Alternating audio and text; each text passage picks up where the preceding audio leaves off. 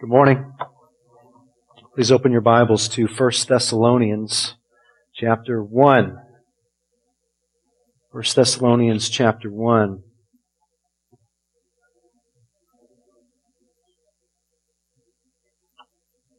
Our focus this morning is going to be on verses 2 and 3. We'll, we'll begin this morning by reading verses 2 through 5. So if you would, as you're finding your place there, let's stand together. Those of you who are watching via live stream, I would encourage you to stand as well out of reverence for God's Word. 1 Thessalonians chapter 1, beginning in verse 2. We give thanks to God always for all of you, constantly mentioning you in our prayers, remembering before our God and Father your work of faith and labor of love and steadfastness of hope in our Lord Jesus Christ. For we know, brothers loved by God, that He has chosen you, because our gospel came to you not only in word, but also in power and in the Holy Spirit and with full conviction. You know what kind of men we proved to be among you for your sake. Let's pray.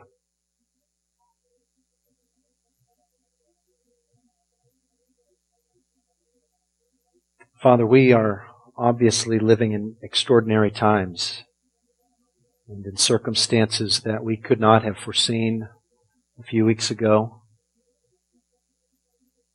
We take comfort in the fact that you are unchanging and that not only did you foresee the things in which we find ourselves in now, but you have brought them about and that you are controlling them, that you are doing so for our good we not only recognize these things, but we are thankful for them. We pray, Lord, that as we spend time in your word this morning, most of us separated physically from one another, you would help us to keep in mind that we are one in the Spirit. And though we are in separate places, we are united by your Spirit and we are studying your word together. We pray that you would fill our hearts with rejoicing as we do so.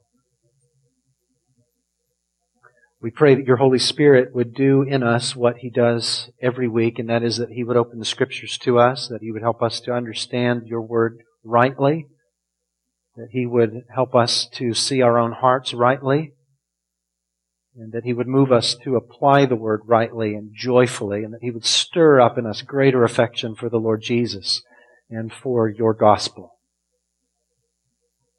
We pray these things in the name of Jesus himself, your son and our brother. Amen. Please be seated.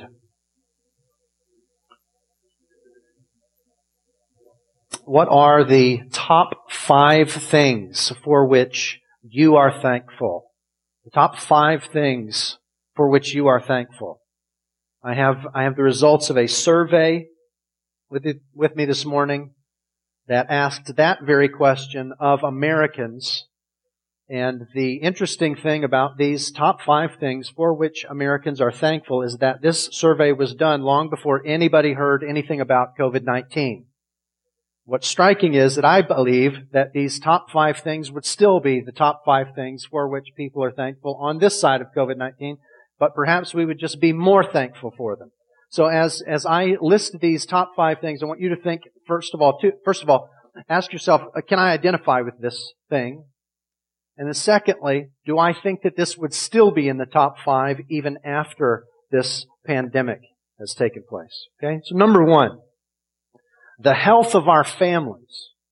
Anybody thankful for the health of your family today? Perhaps more so than a month ago, right? Yes. Number two, our family relationships in general. Our family relationships in general.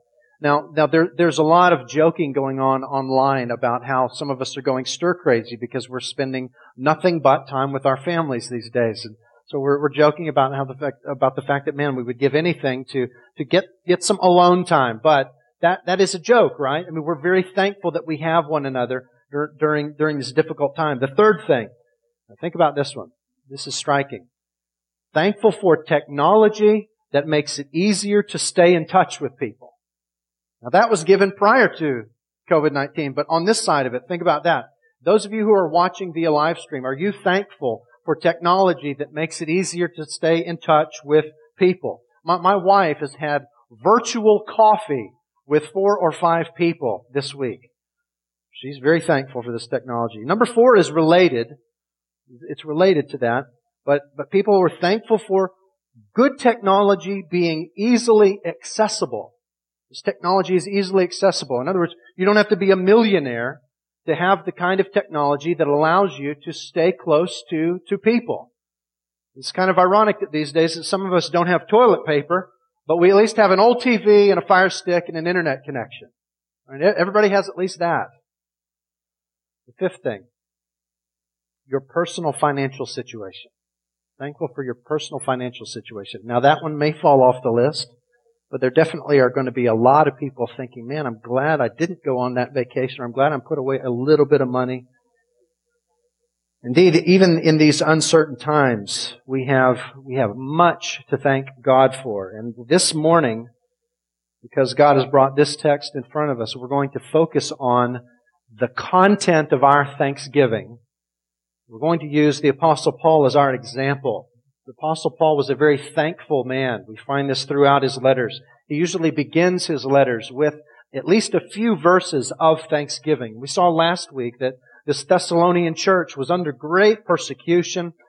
And so Paul was very concerned about them, concerned that they would remain in the faith under this heavy weight of persecution. So when he finds that they're, that they're not only still in the faith, but they're thriving in the faith, well, he didn't just begin this letter with this customary two or three verses of thanksgiving, but instead what we find in 1 Thessalonians is three chapters of thanksgiving.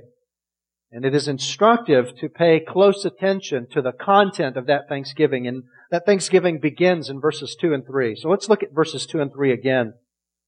The apostle Paul writes, we, speaking of himself and Silvanus and Timothy, we give thanks to God always for all of you, constantly mentioning you in our prayers, remembering before our God and Father your work of faith and labor of love and steadfastness of hope in our Lord Jesus Christ. For what does Paul thank God? He thanks God for the Thessalonians. And so like, like the, the top things for which Americans are thankful for, Paul is thankful for relationships. His thanksgiving is attached to people, almost always as we read his letters. But what specifically is Paul thankful for in the lives of the Thessalonians? Specifically, we find he is thankful for their work of faith, their labor of love, and their steadfastness of hope in the Lord Jesus Christ. As we think about what, what our top five might be, certainly it is legitimate to thank God for things like the health of our family members, it is legitimate to thank God for things like the technology that allows us to, to stay in touch with one another. We, we thank God for everything because God is the source of every good thing. But, if we thank God for those kinds of things to the exclusion of thanking God for work of faith, labor of love, steadfastness of hope in the lives of other believers, then the fact that Paul does express thanksgiving for those kinds of things may be all the more striking to us. So this morning, I, would like for us to be guided by three questions. And it's actually one question, just ask three times. So I want to, I want to give you that one question that we're going to ask three times. Here, here it is, or here they are, however you want to think of it. First of all, why does Paul thank God for these things? Secondly, why does Paul thank God for these things? And third, why does Paul thank God for these things? Why does Paul thank, thank God for these things? Why does Paul thank God for these things? And why does Paul thank God for these things?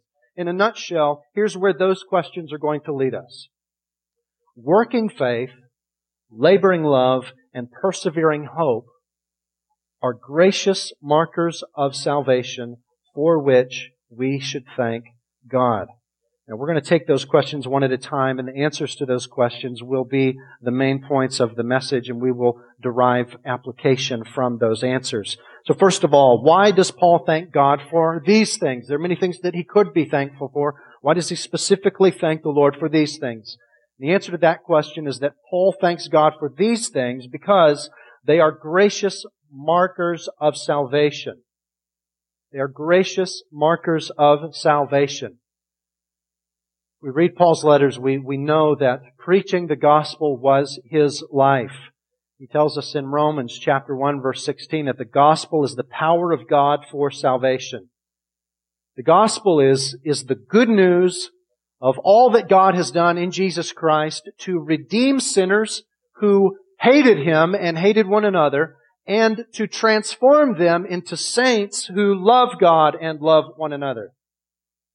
Now, we, we, we must ask, what did we as sinners need to be redeemed from? The answer to that question is we needed to be redeemed from sin and its penalty, death.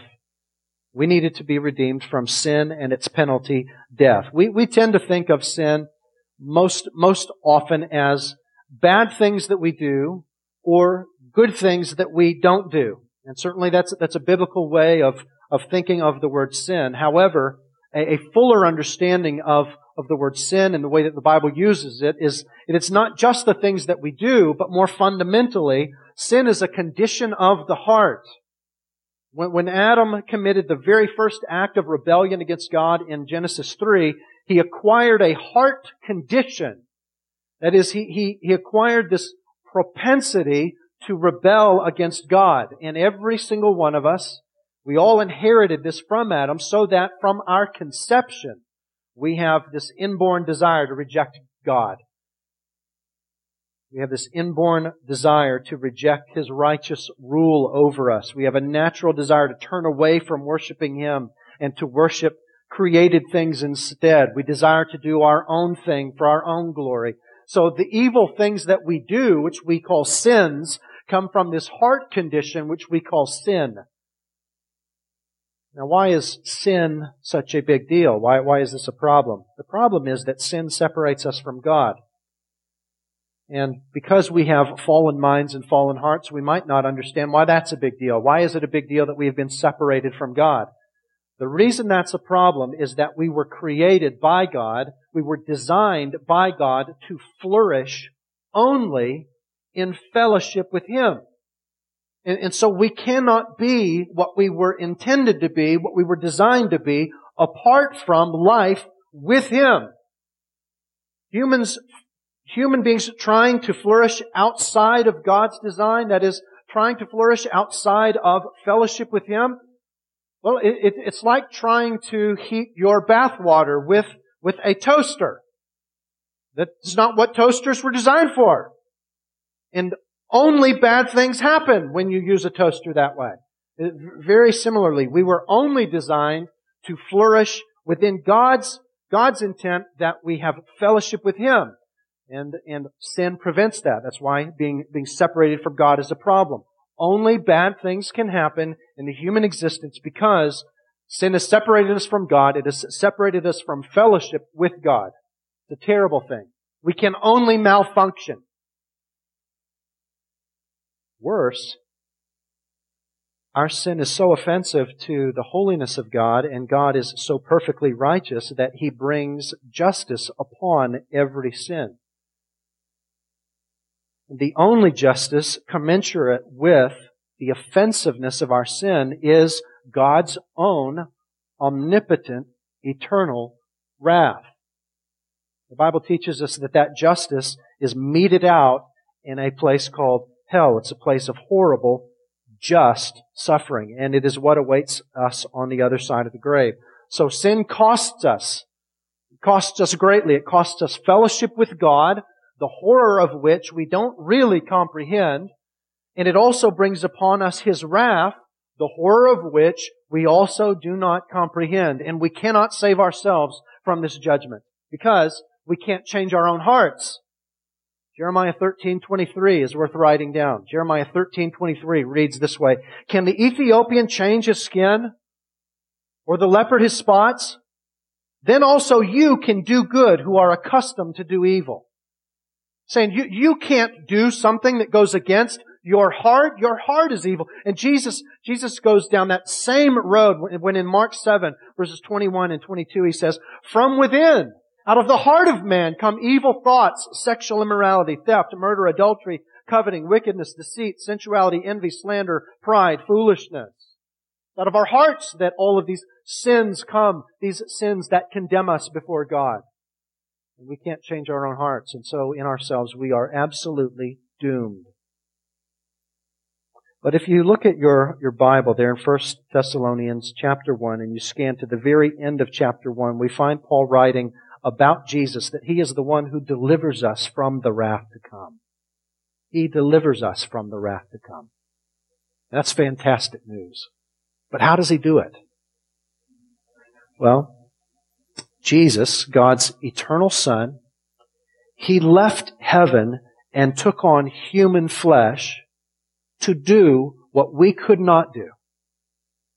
That is, he perfectly obeyed the Father his entire life. He earned he earned a spotless record of righteousness before God. Hebrews 4:15 says that Jesus was in every respect tempted as we are, yet without sin. He's got a perfect record before the Father. And yet, even though he was sinless, Jesus also died a sinner's death on the cross. What does that mean? It means that even though Jesus never sinned, God poured out his wrath on Jesus on the cross and he died there. You see, the, the, the Bible teaches in many places that, that Jesus lived and died as a substitute for sinners. He, he stands in our place. He lived perfectly so that the righteous requirement of God's law might be fulfilled on our behalf. And then on the cross, He died so that the wrath of God might be satisfied for our sin. He, he is a substitute for us. The Lord laid on Him the iniquity of us all, Isaiah 53, 6, so that we might put on the righteousness of Christ, Galatians 3.27. And on the third day, God raised Jesus from the dead, showing that Jesus' death was sufficient to pay our sins and kill our death, and that Jesus has the right then to give His righteousness to whomever He pleases. He gives His righteousness, His eternal life, and He reconciles sinners to God. An important question for, for everyone on this planet is, is this one right here. Who exactly benefits from what Jesus has done for sinners? Which sinners are saved from the wrath to come?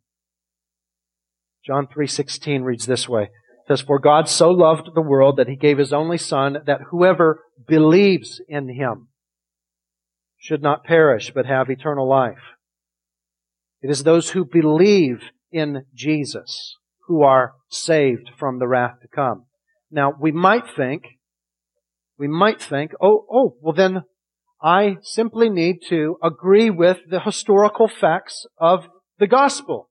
I, I just need to agree that, yes, Jesus is, is the Son of God. Yes, He lived a perfect life. Yes, He died on the cross for sinners. Yes, He was raised from the dead. I just need to agree with these historical facts and I'll be saved.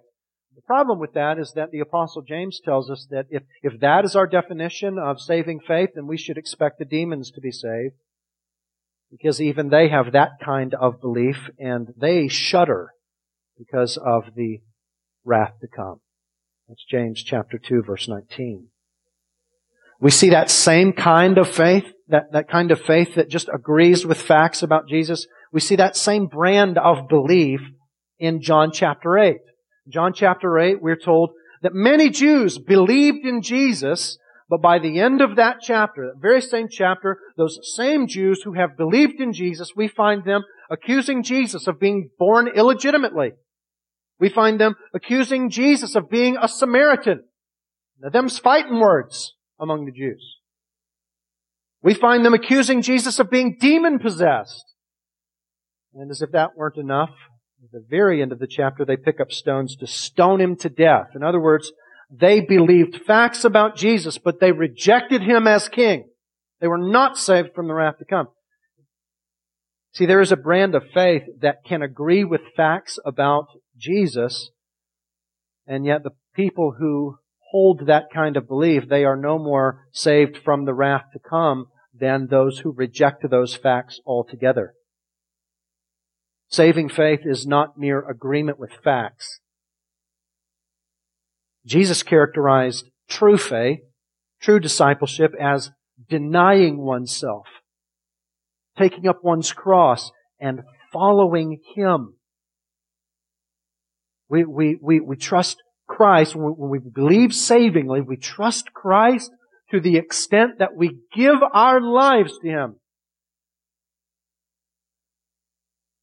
We were of, of a, another kingdom prior to our salvation. We were of the kingdom of this world, following the God of this world, following the devil. But in Christ, as Paul writes in 1 Thessalonians 2.12, God has called us to His own kingdom and glory. And so now we have a new king and a new allegiance. Saving faith is faith that says, King Jesus alone can save me from the wrath to come. So I place my life and all that I am and have in His hands. And the Bible teaches that that kind of faith alone is faith that saves. Speaking of that kind of faith, Ephesians 2.8 reads, For by grace you have been saved through faith. The very next verse in Ephesians 2 says, Not a result of works, so that no one may boast. Now we might ask then, as we turn our attention back to these opening verses of 1 Thessalonians 1, why doesn't Paul then express thanks for the faith of the Thessalonians? Why express thanks for their work of faith? And I would present to you that it's because faith cannot be seen. But faith produces something that can be seen. And that's why he expresses thanksgiving for their work of faith. See, we, we are saved by faith alone, but faith that saves is faith that produces a lifestyle of godly obedience. And we find this all over the New Testament. You might write down 2 Corinthians 5.15. 2 Corinthians 5.15 tells us that Jesus died for all that those who live, that is, that those who are saved, might no longer live for themselves, but for him who for their sake died and was raised. In other words, the trajectory of the gospel is not just to save us from the wrath to come, but to transform our lives so that we live for Jesus Christ. If we were to read the entire book of First John together this morning, we would find evidence over and over and over that this is the way that faith works. Those who believe, who believe savingly, they live differently than they did before they were saved. James chapter 2 shows that the brand of faith that saves is a, is a faith that is accompanied by something more than agreement with facts. It is a faith that works. It produces obedience. It is the nature of faith to obey. And notice that Paul uses the singular work and not plural works. Commentators have speculated that he uses the singular there because Paul does not have in mind individual activities, but rather he has in mind a lifestyle of following Christ in obedience. True faith in Christ cannot but transform a person over time. Now, now I would give this caveat. We ought not look for perfect works as a sign of faith. A perfect record of obedience is not the evidence of true faith.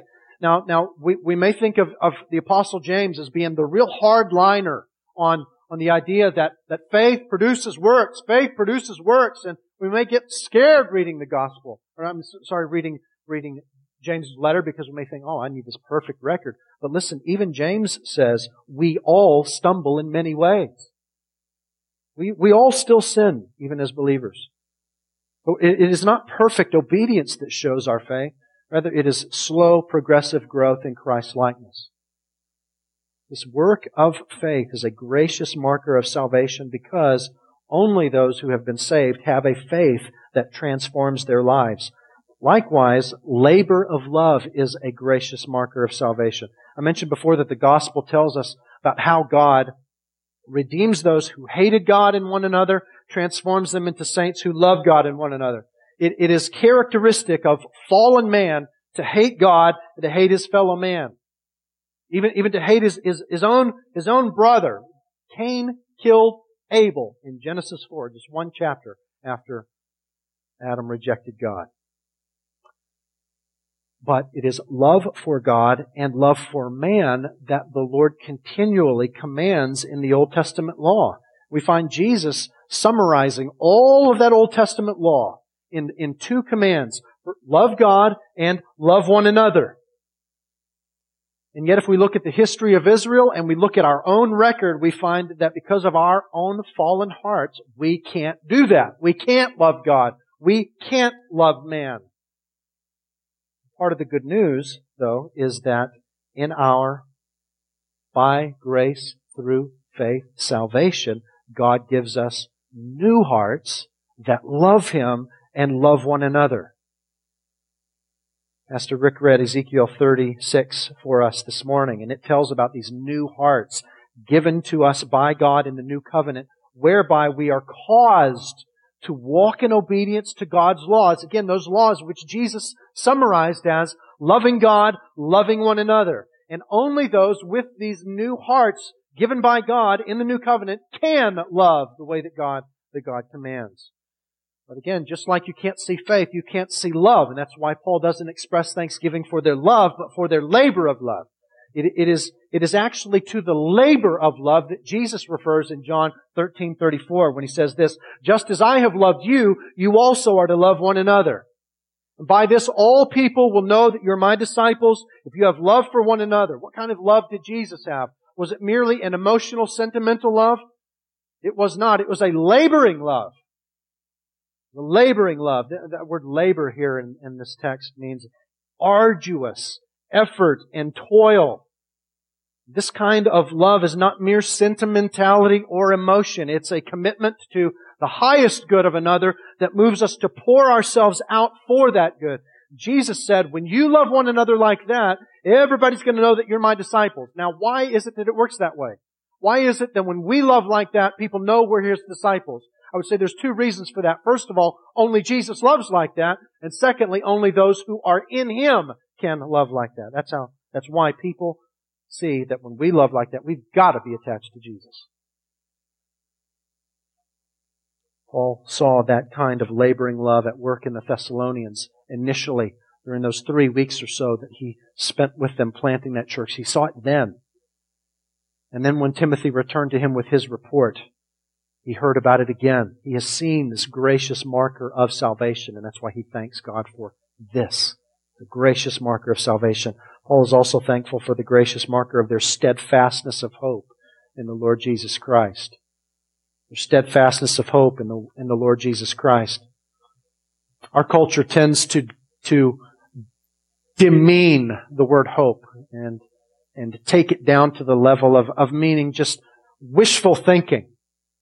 Biblical hope is a, is a much better concept. It is, it is the certainty, the certainty of receiving what God has promised.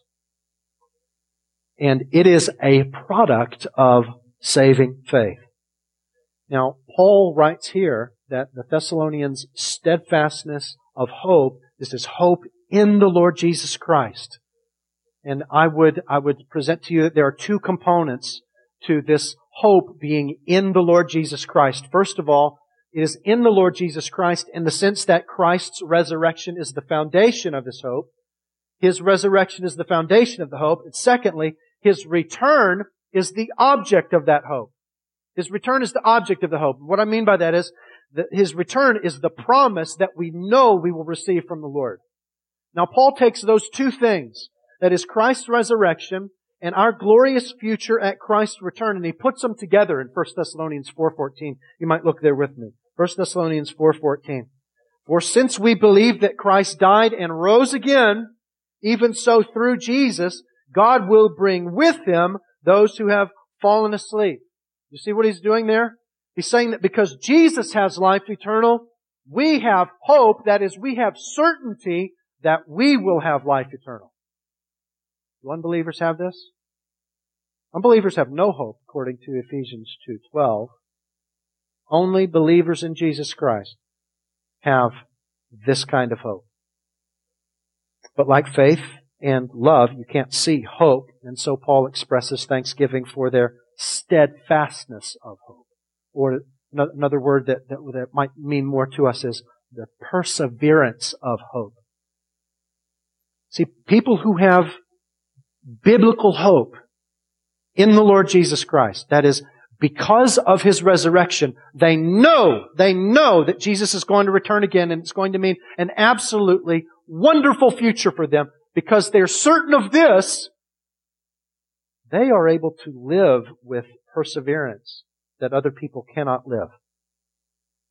That's what Paul has seen in the Thessalonians. He has seen them enduring, bearing up under unbelievable pressure in the form of persecution there in Thessalonica. He's seen that gracious marker of salvation in them, and so he thanks the Lord for it. Now, I'd like for us to return for a moment in our minds to the kinds of things that, that, that we tend to express thanksgiving for. First of all, as you think about those things, maybe think about the last thing that you thanked the Lord for, maybe this morning. I'll confess to you. I mean, I said out loud this morning as I took my first drink of coffee, the Lord Jesus, thank you for coffee. And that's legit, right? I mean, uh, as I said earlier, all good things come from the Lord. So let me, let me first say, don't, don't, don't ever feel guilty for thanking the Lord for anything.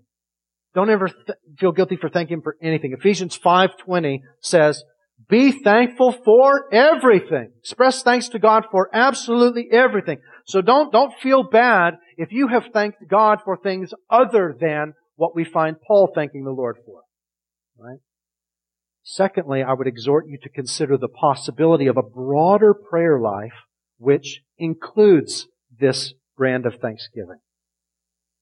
Because this, this kind of thanksgiving is possible. Paul did it. He prayed like this constantly, the text says.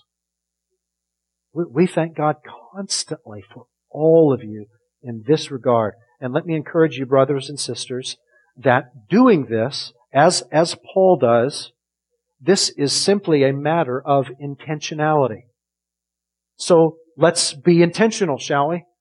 Let's, let's decide this morning before the Lord, I'm going to work my way through the membership app here at Providence. I'm going to think through the lives represented there. I'm going to thank God for gracious markers of salvation in, in this person's life. And I'm going to be as specific as I can. And then I'm going to thank the Lord for gracious markers of salvation in this person's life. I'm going to be as specific as I can. And listen, this doesn't take tons of time. It really doesn't. You could do, you could do one person a day.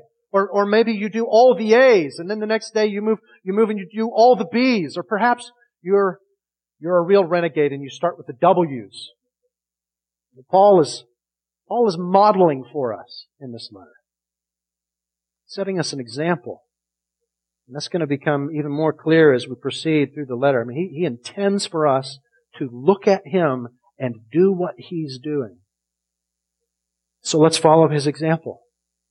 And let's thank God for these things. Gracious markers of salvation and our brothers and sisters at Providence Bible Fellowship. Now, I've, I've mentioned already that these are gracious markers of salvation. I haven't said much about that word gracious because it leads naturally to the next question and the next point. Why did Paul thank God for these things? Why did Paul thank God for these things? After all, Paul characterizes these markers as belonging to the Thessalonians. He says, we're thankful for your work of faith and labor of love and steadfastness of hope. Well, Paul thanks God for these things because they come from God. He thanks God for them because they come from God. What else can it mean that he, that he thanks God for them? You know, no one, no one has ever thanked me for, for Pastor Jason setting up the live stream. Nobody's ever thanked, nobody's ever thanked me for anything that Pastor Jason has done. And it would make no sense for them to do so, would it? Paul thanks God for what he sees here because God is the source of these things. Now obviously, the Thessalonians, they are making volitional choices as they work and labor and persevere. The key thing to understand here is that everything that they are actually doing is empowered by faith, love, and hope given by God.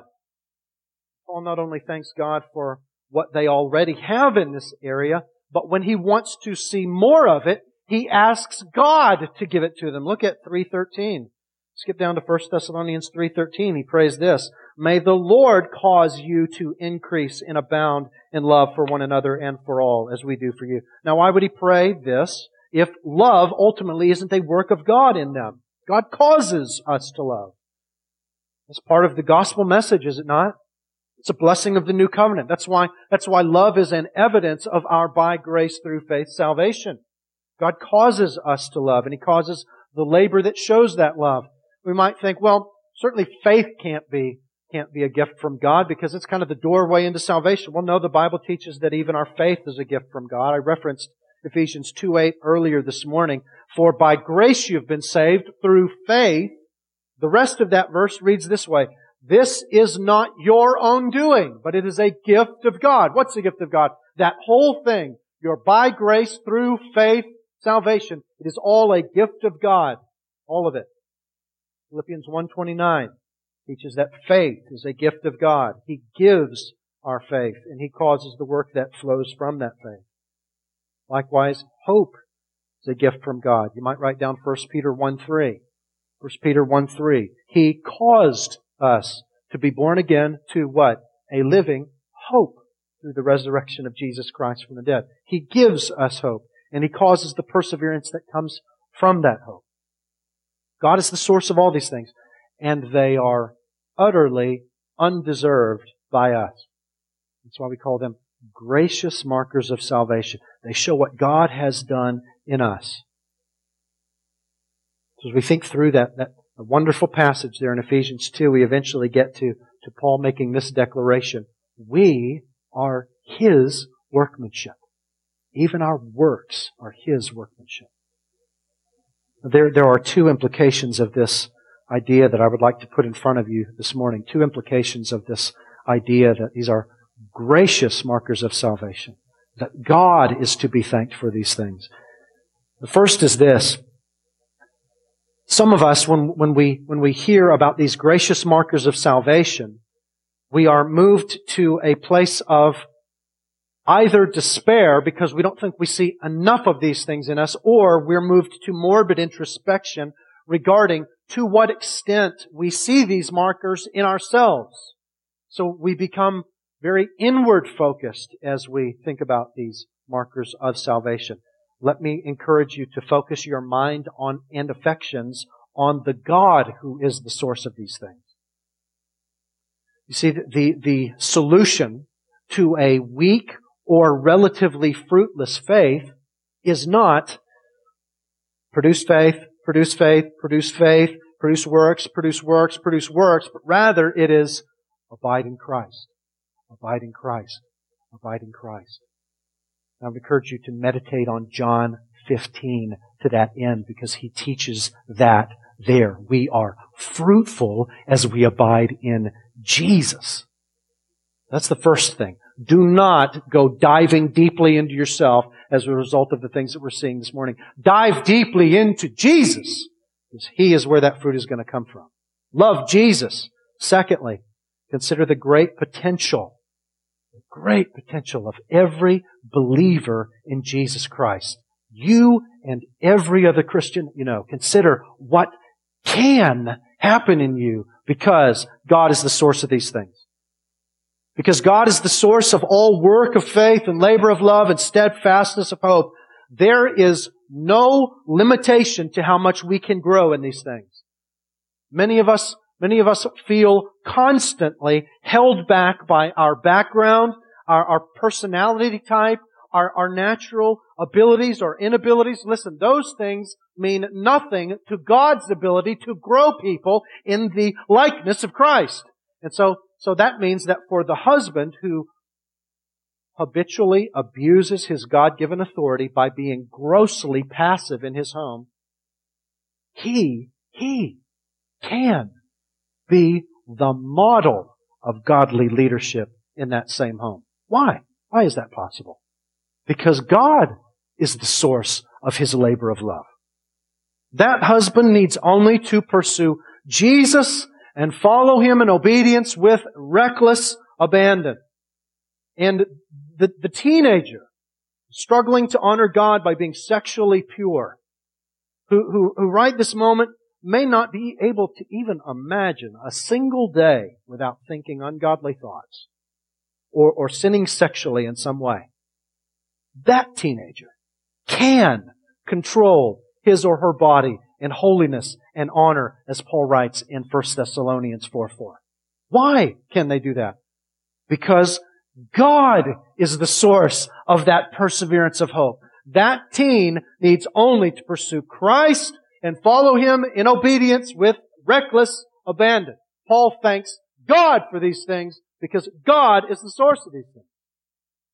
And we need to live like God is the source of these things. Chase after Jesus Christ.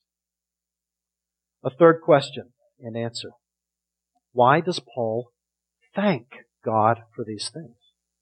Why does he thank God for these things? And the answer to that question is because he loves the church.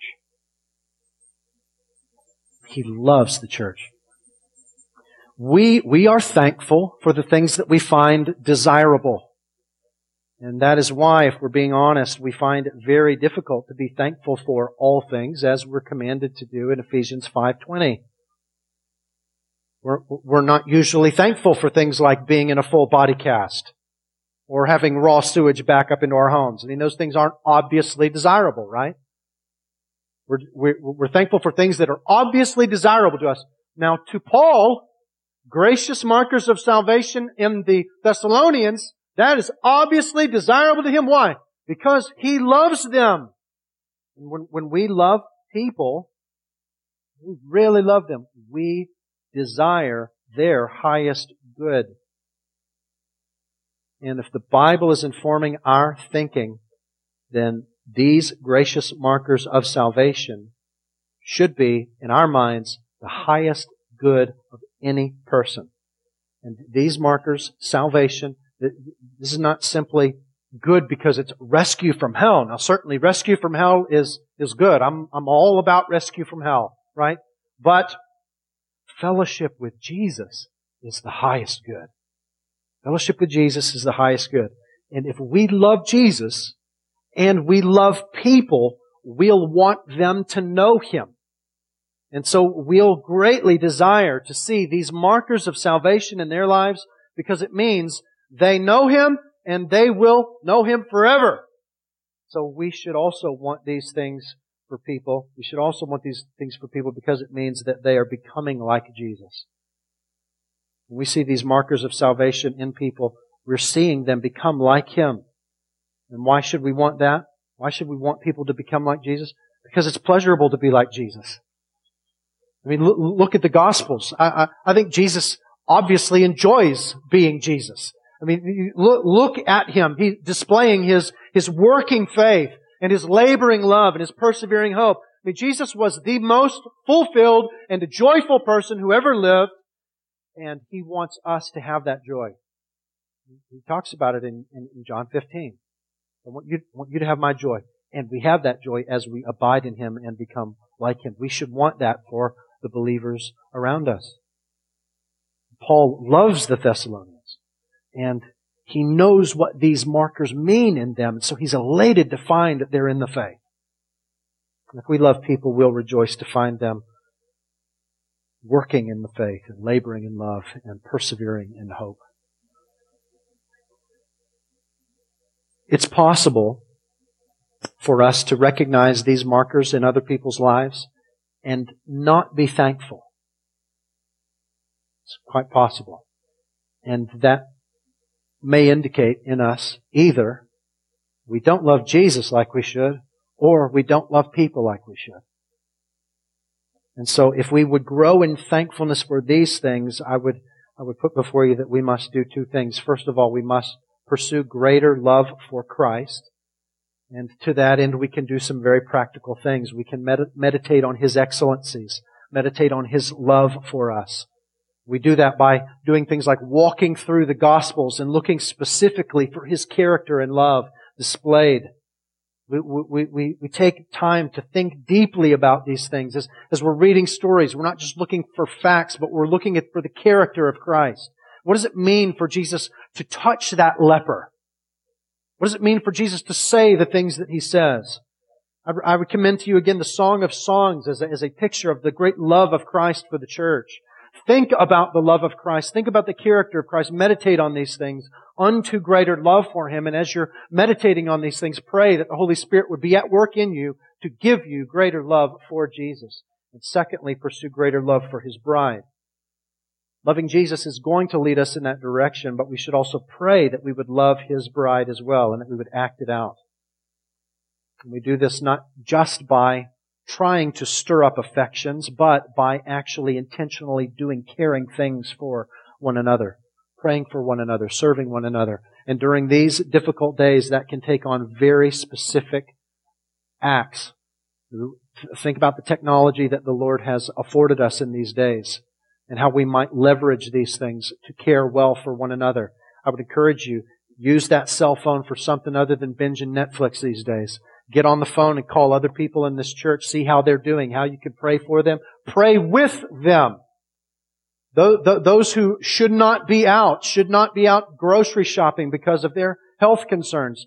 Get them on the phone and find out what their grocery list is. Go out and, and, and buy their groceries for them. Find ways to serve other people. And I guarantee you that if you are, if you are pursuing love for Jesus Christ, and then you are intentionally caring for people in the body, you are going to find that your affections follow. You will love people more.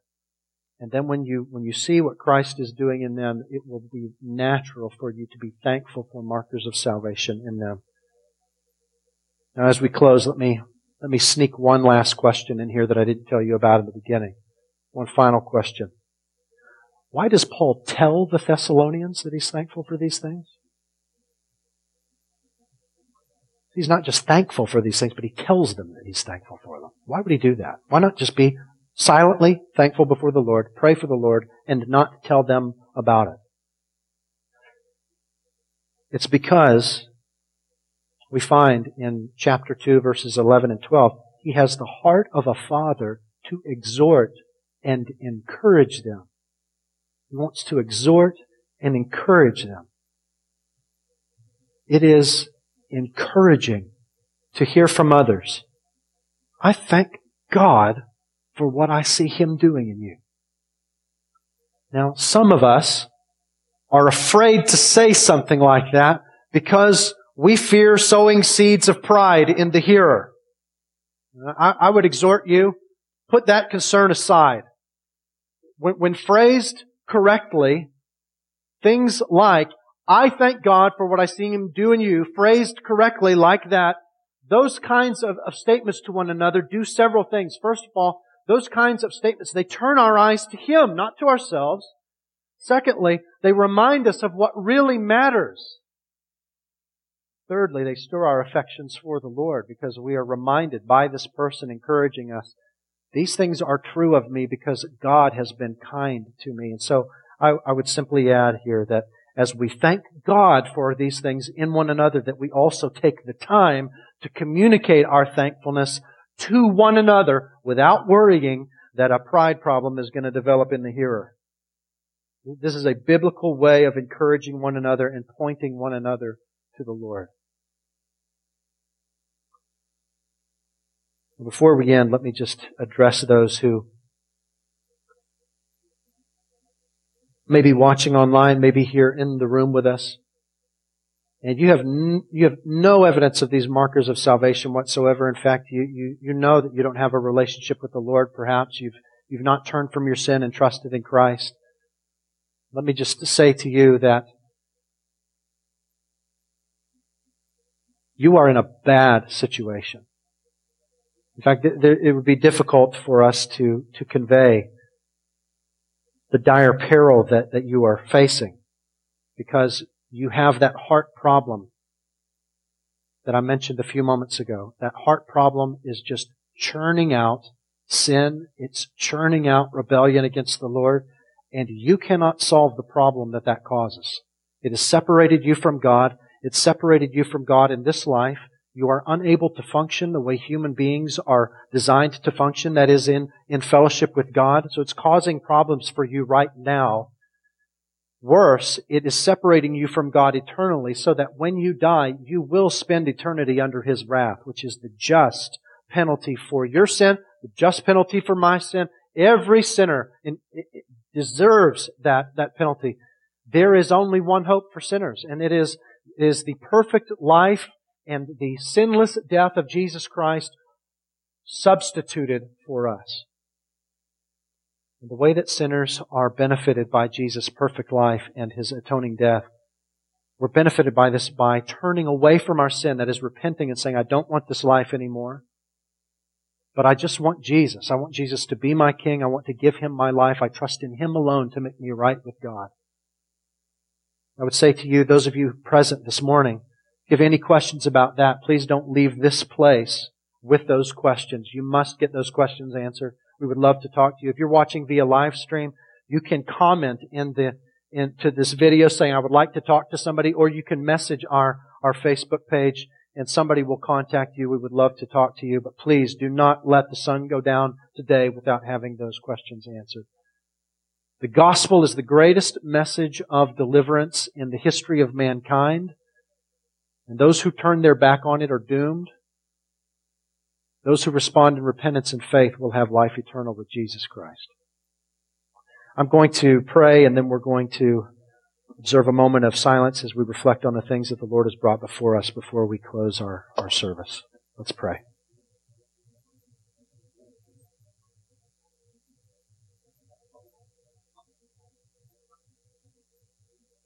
Father, we praise you for our by grace through faith salvation. We recognize before you, Father, that if we see these markers in our lives, it is only because of your great kindness to us. We brought to the table nothing but sin. We were hopeless in ourselves. But you, because of your great love, sent your Son to redeem us. Not just to redeem us, not just to give us new hearts that we might not be doomed for eternity, but to transform us, to cause us to walk in faith and obey, and to cause us to labor in love for one another and for you, and to cause us to persevere in the hope of a returning Jesus Christ.